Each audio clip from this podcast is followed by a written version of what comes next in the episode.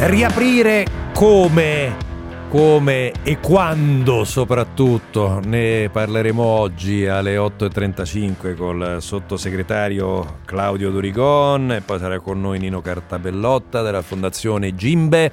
349 238 6666 per i vostri whatsapp audio e per i vostri whatsapp anche scritti naturalmente l'800 24 0024 se vorrete intervenire in diretta e poi i nostri canali social Facebook, Instagram e Twitter 24 mattino per questa che è la terza parte di 24 mattino di martedì 13 aprile alle 8 e 19 minuti.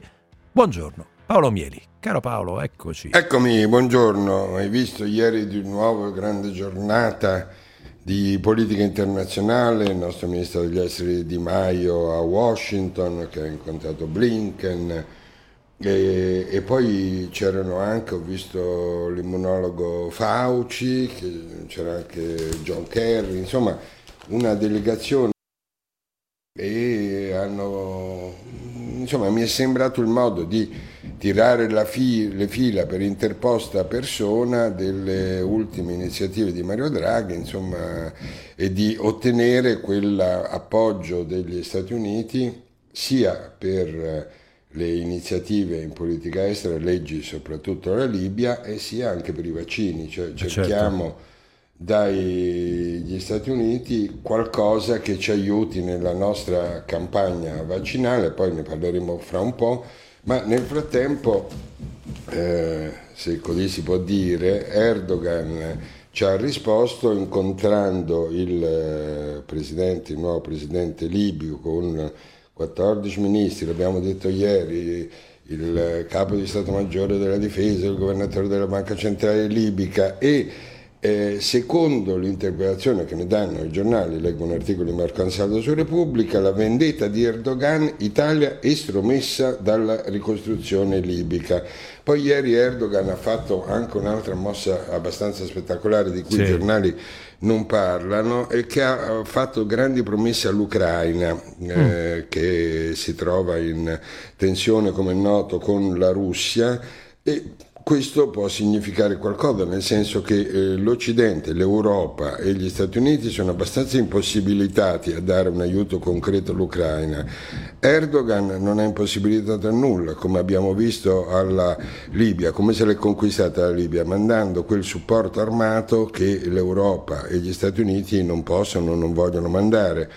E quindi, sai, quando uno si trova nei guai, eh, adesso l'Ucraina, ieri eh, la Libia, e qualcuno ti promette un supporto armato, è ovvio eh beh, che certo. poi ci vai con gli attori, gli attori, Paolo, eh, gli attori Paolo mi sembrano sempre gli stessi, sono Russia e Turchia, in Libia così come sull'Ucraina a questo punto.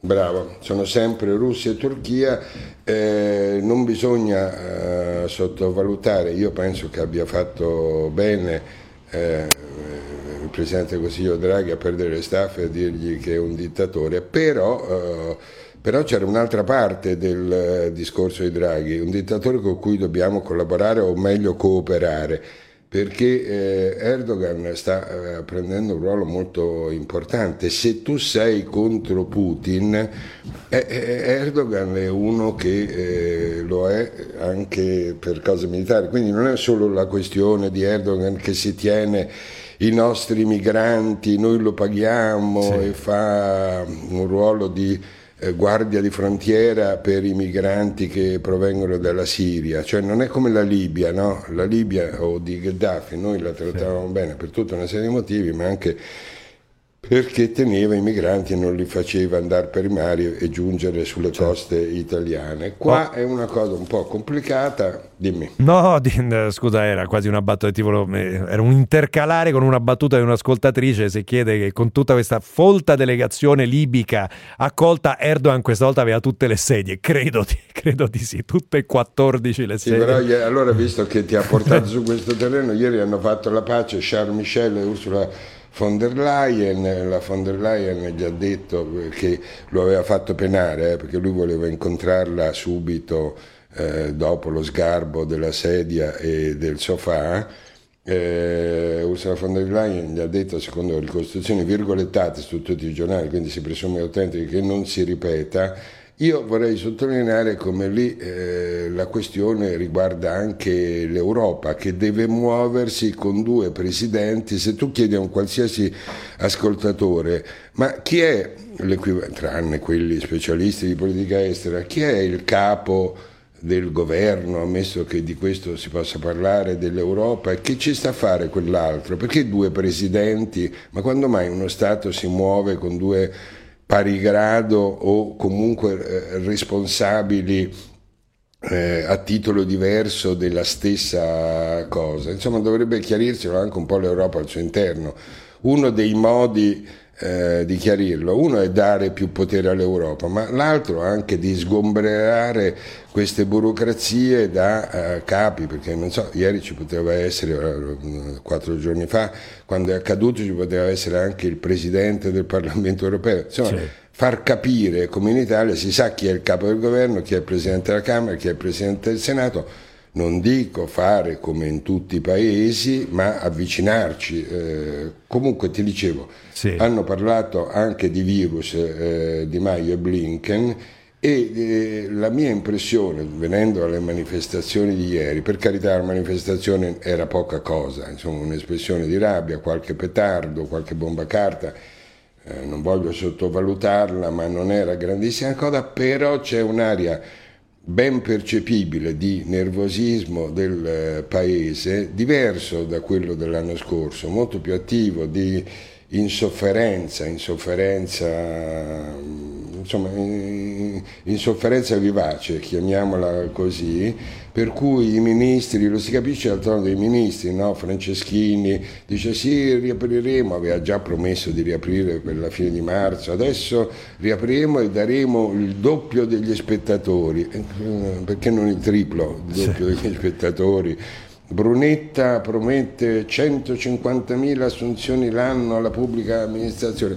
Cioè, c'è un modo un po' uh, così compiacente, come dire adesso stiamo proprio lì lì, adesso apriamo tutto, uh, ma c'è chi si porta avanti e mh, mm, il ruolo che a destra fanno tutti a sinistra eh, lo fa il governatore della Campania con questo suo progetto di vaccinare le isole, perché lui dice scusa, lo fanno in Grecia, facciamolo anche a sì. noi. Contro di lui l'insurrezione dei puristi della chiusura e anche di, di, quelli che hanno delle località balneari della terraferma della penisola e dicono ma perché non si può fare in Romagna, perché non si può fare eh, rispondo io a nome di De Luca perché da qualche punto bisogna cominciare, perché non io non è una buona risposta. Capisco di più i puristi della chiusura che quelli che dicono perché non io.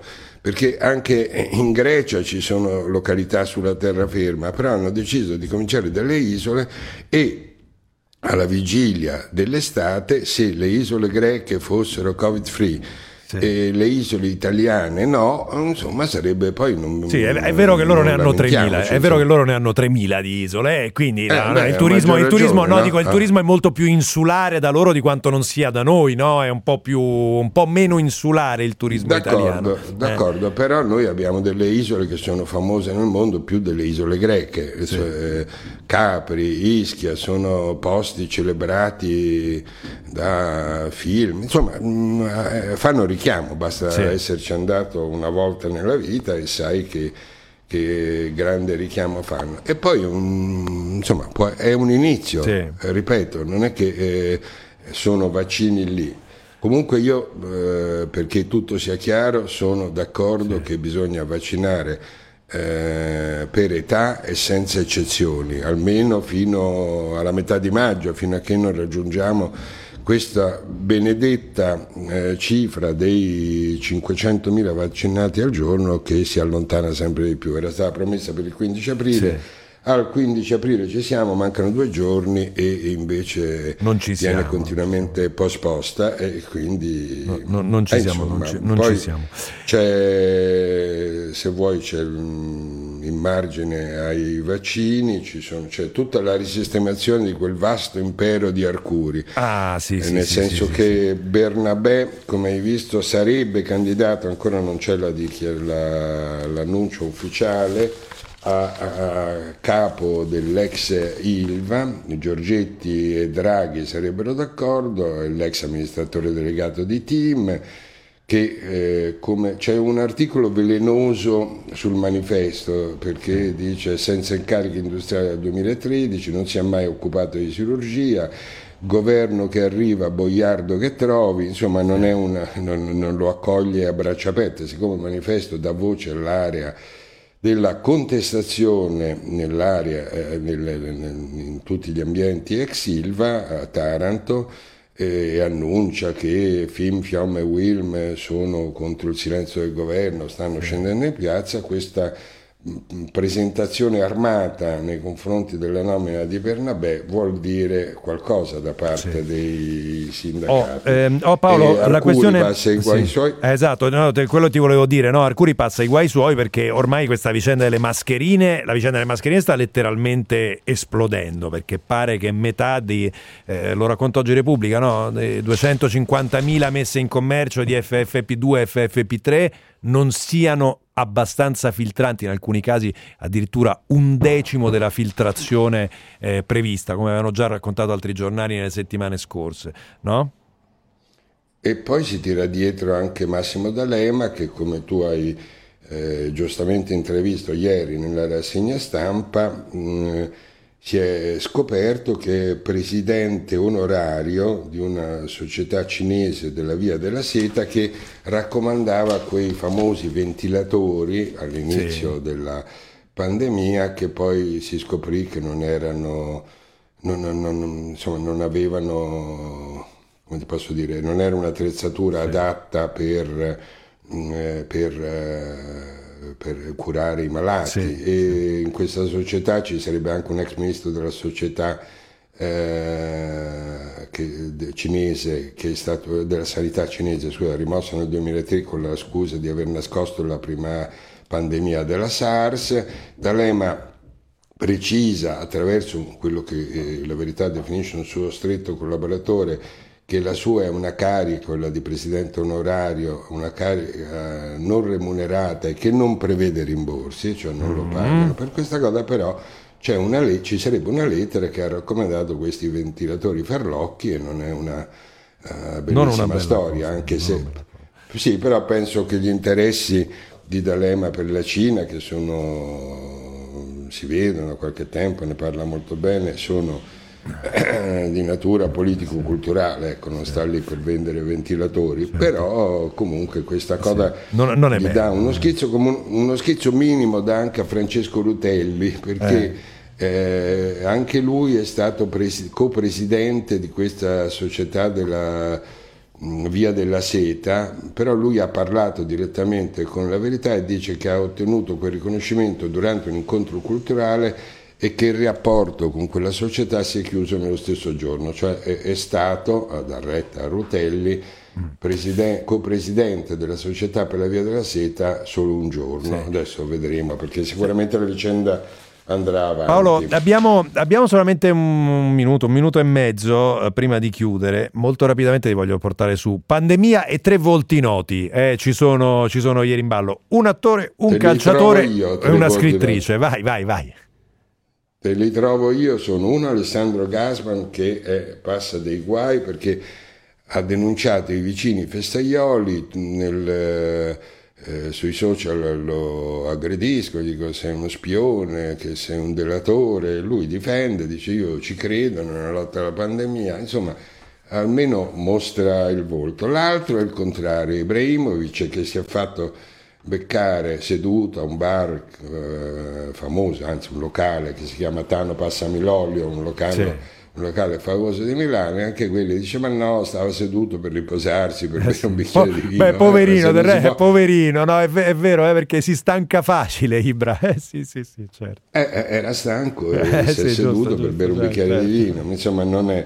E la terza, ne abbiamo parlato ieri, Michela Murgia, che oggi ringrazia il generale Tricarico che si è scusato con lei quasi in lacrime e, e, racconta, sempre sulla stampa, e racconta che adesso non può andare in giro, che tutti la riconoscono per questa storia delle divise. Ieri alla stazione Termini che veniva da un viaggio non, non specifica sì. da dove, si è avvicinato un uomo in divisa e dice ma io sono in divisa, le faccio paura e lei si è messa a ridere e gli ha spiegato, lì poi c'è un lungo racconto della sì. sua, di che cos'è che le fa veramente paura e della divisa, però che se tu mi metti tempo non ho, non ho la possibilità di leggerti per esteso, no, chi no. vuole se lo leggerà sì, sulla stampa. Sulla stampa.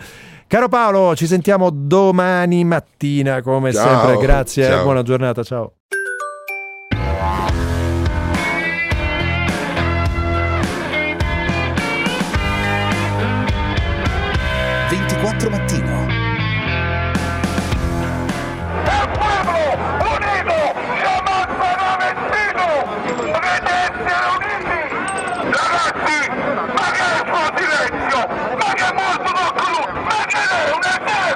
C'erano anche questi slogan, oltre agli slogan libertà, libertà, libertà, cantati in piazza ieri dove mm, si è svolta la protesta che va sotto l'hashtag o le parole d'ordine.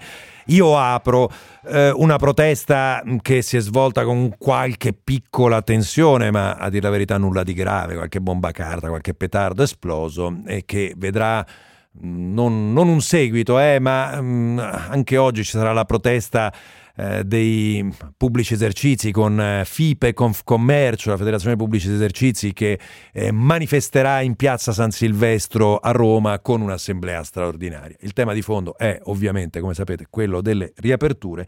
Noi siamo in linea con Claudio Durigon, sottosegretario al Ministero dell'Economia e delle Finanze della Lega. Durigon, buongiorno, bentornato ai nostri microfoni, eccoci. Buongiorno, buongiorno a voi. Cosa, ieri ha incontrato una delegazione di queste persone che hanno protestato ieri in piazza, cosa gli ha promesso Durigon? promesso nulla perché non posso promettere in questo caso, però ho capito, ho ascoltato le loro problematiche, eh, le difficoltà che loro aprono, chiedono le famose riaperture, ho spiegato insomma che come ha detto già il Presidente Presidente Draghi che in qualche modo c'è la possibilità di, di valutare i dati e la speranza insomma, eh, che si possa anche riaprire in qualche parte dove i dati lo vanno a permettere eh, anche prima del, 30, del, del 2 maggio. Insomma. Questa è stata una delle cose che abbiamo parlato, perché abbiamo parlato molto di, del prossimo decreto, eh, abbiamo detto ciò che loro serve in qualche modo come aiuto, aiuto. naturalmente per loro la, la priorità non non sono neanche i sostegni, ma sono appunto le, queste famose riaperture che speriamo che i dati ci possano confortare e darci il prima possibile. Più aiuti per eh, le piccole partite IVA, questo state ipotizzando, ho capito bene? Beh, noi stiamo ipotizzando anche la fase 2, quella della famosa ripresa. Devo dire che il piano vaccini sta eh, riprendendo ad avere dei numeri importanti, quindi è significativo con l'arrivo anche dell'estate, in virtù anche dello scorso anno, quello che abbiamo visto, che ci possa essere questa ripresa. Quindi per immettere nel sistema economico delle partite IVA, dei, dei vari commercianti, ma delle, delle, varie aziende liquidità sicuramente potrà essere un volano, di, un volano per, eh, per, far ripartire con, con la giusta velocità che ci serve al momento in cui i dati saranno confortanti. Tra le ipotesi che stanno circolando è al centro per esempio di una mozione del Partito Democratico di ieri c'è mh, l'estensione della durata dei prestiti concessi con garanzia dello Stato da 6 a 15 anni, l'estensione della moratoria sui mutui alla fine di quest'anno, le sembrano delle ipotesi praticabili, Durigon? Beh, ci si sta lavorando, eh, il decreto non è, non è, ancora costruito, visto che dobbiamo ancora avere quanto, quanto, sarà il vero scostamento, però sono tutti temi che sono sul tavolo e credo che sono temi importanti proprio per la ripartenza. E quando dicevo poco fa eh, avere il innalzamento di queste annualità sicuramente può portare eh, a volte un sostegno maggiore rispetto all'indennizzo a fondo perduto, quindi eh, legandolo anche alle aziende insomma, che, anche, che, possono virtu- eh, essere virtuose su quello che sarà il futuro economico nazionale. Eh, senta, eh, il prossimo scostamento di bilancio quindi che valore avrà ancora non, non lo abbiamo? Guardi, eh, stiamo iniziando delle, delle riunioni proprio, proprio, adesso, tra poco, quindi le posso dire che insomma sarà pari se non qualcosa in più rispetto a quello che, eh, che, che che è stato il precedente, quindi su, questo, su queste cifre si sta lavorando. Eh, io spero ovviamente di arrivare anche, anche di più perché oggettivamente vedo che servono più risorse possibili in questa fase di ripartenza. La domanda che le faccio è questa, Dorigon. Allora, c'è una sorta di incrocio burocratico, per così dire, amministrativo che io non riesco a capire. Allora, il decreto scade il 30 eh, di aprile, no? In questo decreto, in sostanza, c'è l'impossibilità di avere delle zone gialle. Allora, come si fa a programmare e ipotizzare una riapertura nei luoghi nei quali i dati vanno, no. vanno meglio, no? Nel decreto c'è anche un'altra cosa, mi perdoni, c'è appunto la volontà che il Consiglio dei Ministri si possa riunire in virtù dei dati e capire se ci sono queste, queste possibilità. Ma guardi che non è che lo dice tutti quanti, l'ho detto proprio Draghi, l'ho detto, lo ha già affermato e nel decreto c'è anche questa situazione, nel senso che eh, se ci sono dei dati che possono eh, in qualche modo invogliare a, ad aprire, è giusto che, vengono, che vengano valutati e basta un Consiglio dei Ministri. Insomma, mi sembra che è stato chiaro anche nella sua conferenza stampa Draghi. Sì. Eh, si può ipotizzare, i giornali l'avrà visto, ne sono pieni oggi, eh, si può ipotizzare una, eh, so. un'apertura, no, come, come, ovvio che sia, però dico si può ipotizzare io, io le dico quello qual, che, qualcosa di generalizzato, qualcosa di generalizzato per metà maggio, cioè un'ipotesi credibile? Guardi, io sono molto fiducioso. Eh, diciamo che vedo che il piano vaccini sta andando bene, vedo che i numeri stanno in qualche modo calando. Io credo che la luce in fondo al tunnel si sta sempre più avvicinando, come si suol dire in questi casi. Eh, sono molto fiducioso che si possa riaprire prima. È normale che su questo la scienza e dei dati, i numeri, dell'analisi dei numeri sono fondamentali. Mm. E come giudica da sottosegretario dell'economia e da eh, esponente leghista la decisione del presidente della Campania De Luca, ossia di eh, procedere con una vaccinazione a visto, no? in parallelo i 70, finiti gli ottantenni, gli over 80, in parallelo gli over 70 e gli operatori economici. Guardi, eh, questo credo che è un tema da rivolgere al generale Figliolo che sta facendo un grande, una grande strategia e sta mettendo un piano secondo me molto adeguato a quello che sono le esigenze. È normale che nelle attività eh, dei dati contano molto i ricoveri ospedalieri, quindi quello fa sì che poi si possa riaprire perché altrimenti andiamo a, a vaccinare persone che poi non possono neanche aprire, quindi è importante che in qualche modo si diano queste, queste risposte adeguate al sistema ospedaliero che possa avere quindi calare i numeri che oggi sono recuperati o vanno in terapia intensiva. E questo sappiamo che dai dati che tutti quanti abbiamo che i, i over 60 insomma in qualche modo sono quelli che, che, che accusano di più questo, questo, virus. Quindi l'importante secondo me è scalare questo. Dopodiché sì. si può ragionare insomma allora, io so che ancora 30 secondi con noi, sottosegretario Dorigon, però um, le vorrei fare una domanda su un tema che noi abbiamo affrontato molte volte da queste parti, almeno un paio di due o tre volte da queste parti, che è il tema del blocco degli sfratti. Ci sono tantissimi piccoli proprietari che sono rimasti incastrati dal blocco degli sfratti, eh, perché? Perché eh, alcuni sfratti precedono il periodo della pandemia e quelli erano cattivi pagatori prima e però si sono ritrovati appunto con magari quella che poteva essere una piccola fonte di reddito, magari una delle principali fonti di reddito reddito che non gli entrava più. Su questo fronte come intendete intervenire? Guardi, è un tema che è sul tavolo qui al Ministero. Le posso garantire che anche il Ministro Franco lo, ce, l'ha, ce, l'ha, fatto presente capire come aiutare specialmente chi eh, ha un reddito eh, in base proprio agli, a, agli, affitti. Quindi dare anche a loro una possibilità di, di doverne uscire da questa cosa. Normale che sarà eh, sarà un tema, anche lì una norma ad hoc per trovare soluzioni anche per loro. La ringrazio, grazie Claudio Duricon. Grazie a lei. Grazie, grazie, grazie. Eh. grazie per essere stato con noi, sottosegretario al Ministero dell'Economia e delle Finanze della eh, Lega.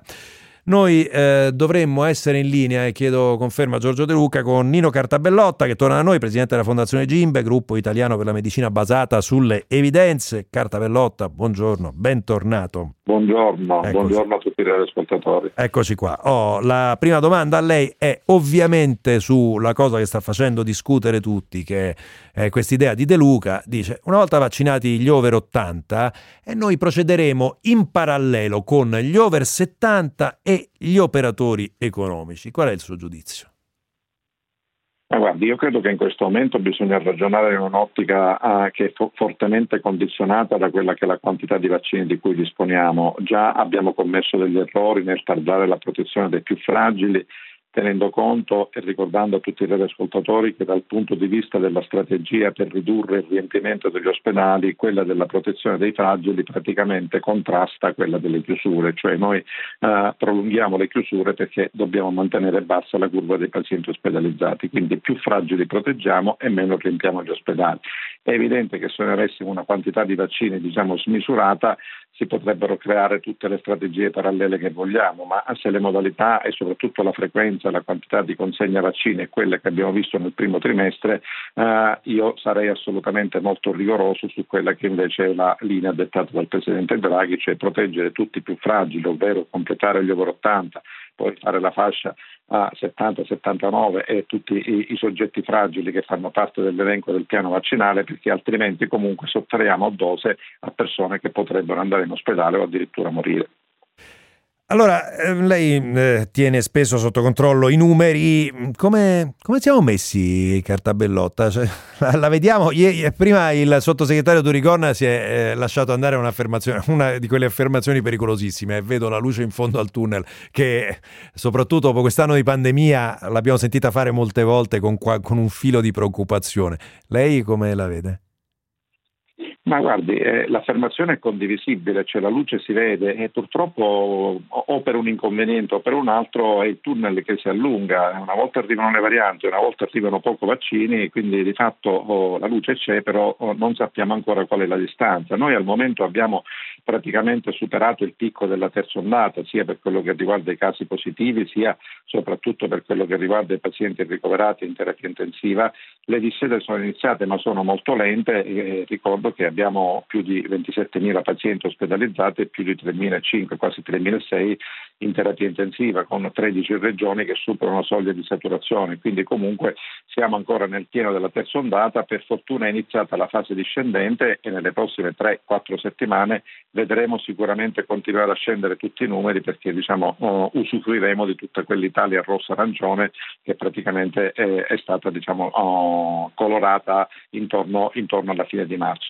Poi è ovvio che tutto dipenderà dall'entità delle riaperture, dipenderà dai comportamenti della popolazione, perché quello che è importante sottolineare in questo momento è che la copertura vaccinale dei più fragili eh, ridurrà, e lo, lo, lo farà in maniera importante, l'accesso agli ospedali, ma non la circolazione del virus, per cui tutte quelle raccomandazioni che abbiamo seguito nel corso di questi mesi, ahimè, siamo costretti a continuare, quindi il distanziamento, le mascherine, perché eh, non avremo una massa di popolazione eh, eh sufficiente per poter in qualche maniera eh, contrastare la circolazione del virus mm. stesso. Certo, l'estate eh, vivendo all'aperto darà una mano, non perché il virus Beh. è più sensibile, ma perché si ridurranno diciamo, una serie di modalità di trasmissione del virus. Beh, la ricerca, la ricerca eh, mi scusi Cartabellota, la ricerca che è arrivata dall'Irlanda nelle, nelle, negli scorsi giorni mi sembra rilevante sotto questo aspetto, poi ovviamente avrà i suoi limiti perché è chiaro che non è che può misurare esattamente, eh, o forse in Irlanda sono in grado perché sono stati più avanti di noi, tracciare esattamente quando uno si è contagiato, però il fatto che ci sia un numero molto limitato di, persone si è contagiato all'esterno, anche in situazioni eh, non, proprio, non, proprio, di distanziamento perfetto, è un dato confortante e anche quello che abbiamo visto l'estate scorsa dovrebbe farci stare un po' più tranquilli, no? Ma quello sì, perché di fatto quello, diciamo, è stato acquisito in maniera definitiva durante questa stagione invernale che eh, una delle modalità principali di trasmissione del virus è quella via aerosol, quindi che ovviamente avviene a livello degli ambienti chiusi, soprattutto se affollati e poco aereati. Quindi questa modalità all'esterno sostanzialmente, non dico che si azzera totalmente, però diciamo, si riduce a probabilità veramente molto sì. molto basse. Quello che però è certo è che noi non arriveremo all'inizio diciamo, dell'estate, quindi eh, ecco, è stata fatta la data del 2 giugno giugno da più, da più, parti con gli stessi numeri dell'anno scorso, perché l'anno scorso ovviamente abbiamo noi praticato un lockdown molto rigoroso e adesso noi ai primi di aprile vediamo solo la discesa delle curve, quindi avremo ancora dei numeri importanti sia a livello di casi sia a livello degli ospedali. E ricordo che se non scendiamo sotto i 50 casi per 100.000 abitanti il tracciamento praticamente è impossibile da riprendere, quindi bisogna tenere in considerazione tutti gli elementi ed è il motivo per cui a noi piacerebbe che ci fosse un piano integrato quello vaccinale integrato con il controllo della pandemia e quindi del sistema delle regioni a colori. Per esempio, sì. oh, oh, il, uno dei parametri che dovrebbe essere inserito per le riaperture è anche la copertura vaccinale delle persone fragili, perché quello è un elemento che sposta in maniera importante. Ovviamente. Eh, due voci da voi. Faccio panini in mezzo a una strada, il Covid mi ha rovinato, ma sono contrario alle manifestazioni violente. Avrei preferito un bel sit-in, uno sciopero della fame e della sete, in sostanza una protesta alla pannella. Federico da Amsterdam, ma perché non si guarda come si fa anche dalle altre parti? Qui è tutto chiuso, ma l'asporto, la, la prenotazione, la consegna sul posto con prenotazione si fa con tutti i negozi. Cioè i negozi sono chiusi, però tu fai il QR code o il numero di telefono, telefoni, vai sul sito e fai la tua prenotazione e vai a prendere le cose. Cioè non capisco il problema. Perché non si può fare? Qual è la difficoltà?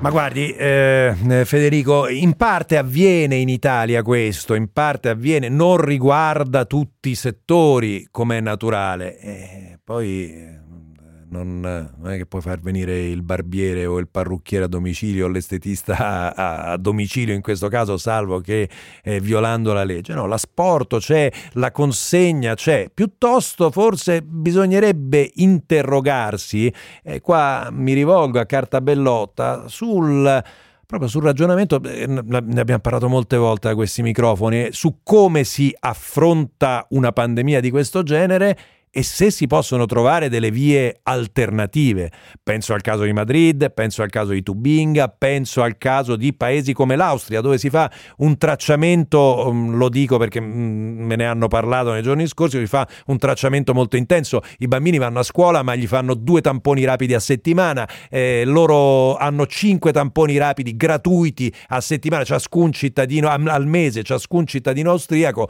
No, forse una gestione di questo genere avrebbe consentito di tenere un po' più aperto e evitare un po' di sofferenze. Che dice Cartabellotta? Ma guardi, assolutamente d'accordo. Noi per mesi abbiamo un po' studiato quella che è la strategia Covid-0 che hanno utilizzato alcuni paesi, non solo il regime come la Cina, ma anche l'Australia piuttosto che la Nuova Zelanda, magari facilitate anche per ragioni geografiche, ma abbiamo visto l'American Cup, abbiamo visto gli Open australiani di tennis, però là l'obiettivo è inseguire il virus, oh, fare in modo che non si diffonda, tracciare tutti i contatti, eh, fare un grande utilizzo della, uh, degli strumenti di tracciamento elettronico, mentre mentre in Europa quello che è successo di fatto nella maggior parte degli stati che l'obiettivo primario è stato quello di evitare il sovraccarico degli ospedali con le misure di mitigazione eh, che poi corrispondono alle varie tipologie di lockdown più, più, o meno ristrette. È chiaro che questa è una scelta di tipo politico, ma che richiede, come giustamente lei ha detto, un grande potenziamento sanitario, soprattutto sul territorio, di mm. personale, di tracciamento, di tecnologie e anche di sistema, perché mezzi sì. pubblici, a reazione delle scuole, cioè ci sono tutti deve funzionare, deve funzionare tutto alla perfezione e non, non, si, non esatto, si, dà il caso che avvenga in questo paese. E Cartabellotto, un'ultima domanda per lei lei in 20 secondi la questione delle isole covid free, la convince oppure no?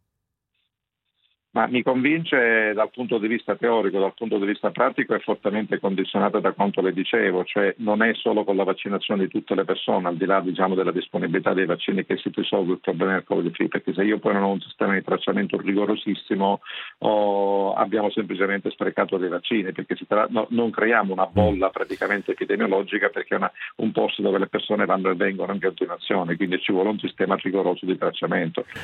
Dobbiamo chiudere, grazie a Nino Cartabellotta della Fondazione grazie. Gimbe per essere stato con noi. C'è GR24, noi ci risentiamo ovviamente domani mattina. Le nostre discussioni, i nostri dibattiti proseguono anche sui social, su Instagram, Facebook, Twitter. Oggi magari ci vediamo per una direttina Facebook da qualche parte nell'arco della giornata. Un mi piace là, un mi segui, un segui dall'altra, tutto quello che volete. Anche 24 mattino chiocciola radio 24.it. Carmelo Lauricella in regia, Giorgio De Luca in assistenza e redazione. Mm, in redazione anche Gloria Guerrera, Alessandro Marco Tulli, i nostri autori Margherita Ina e Francesco Ciaraffo. Noi ci risentiamo appunto domani mattina alle 6.30 da Simone Spezia. Una buona giornata. Ciao!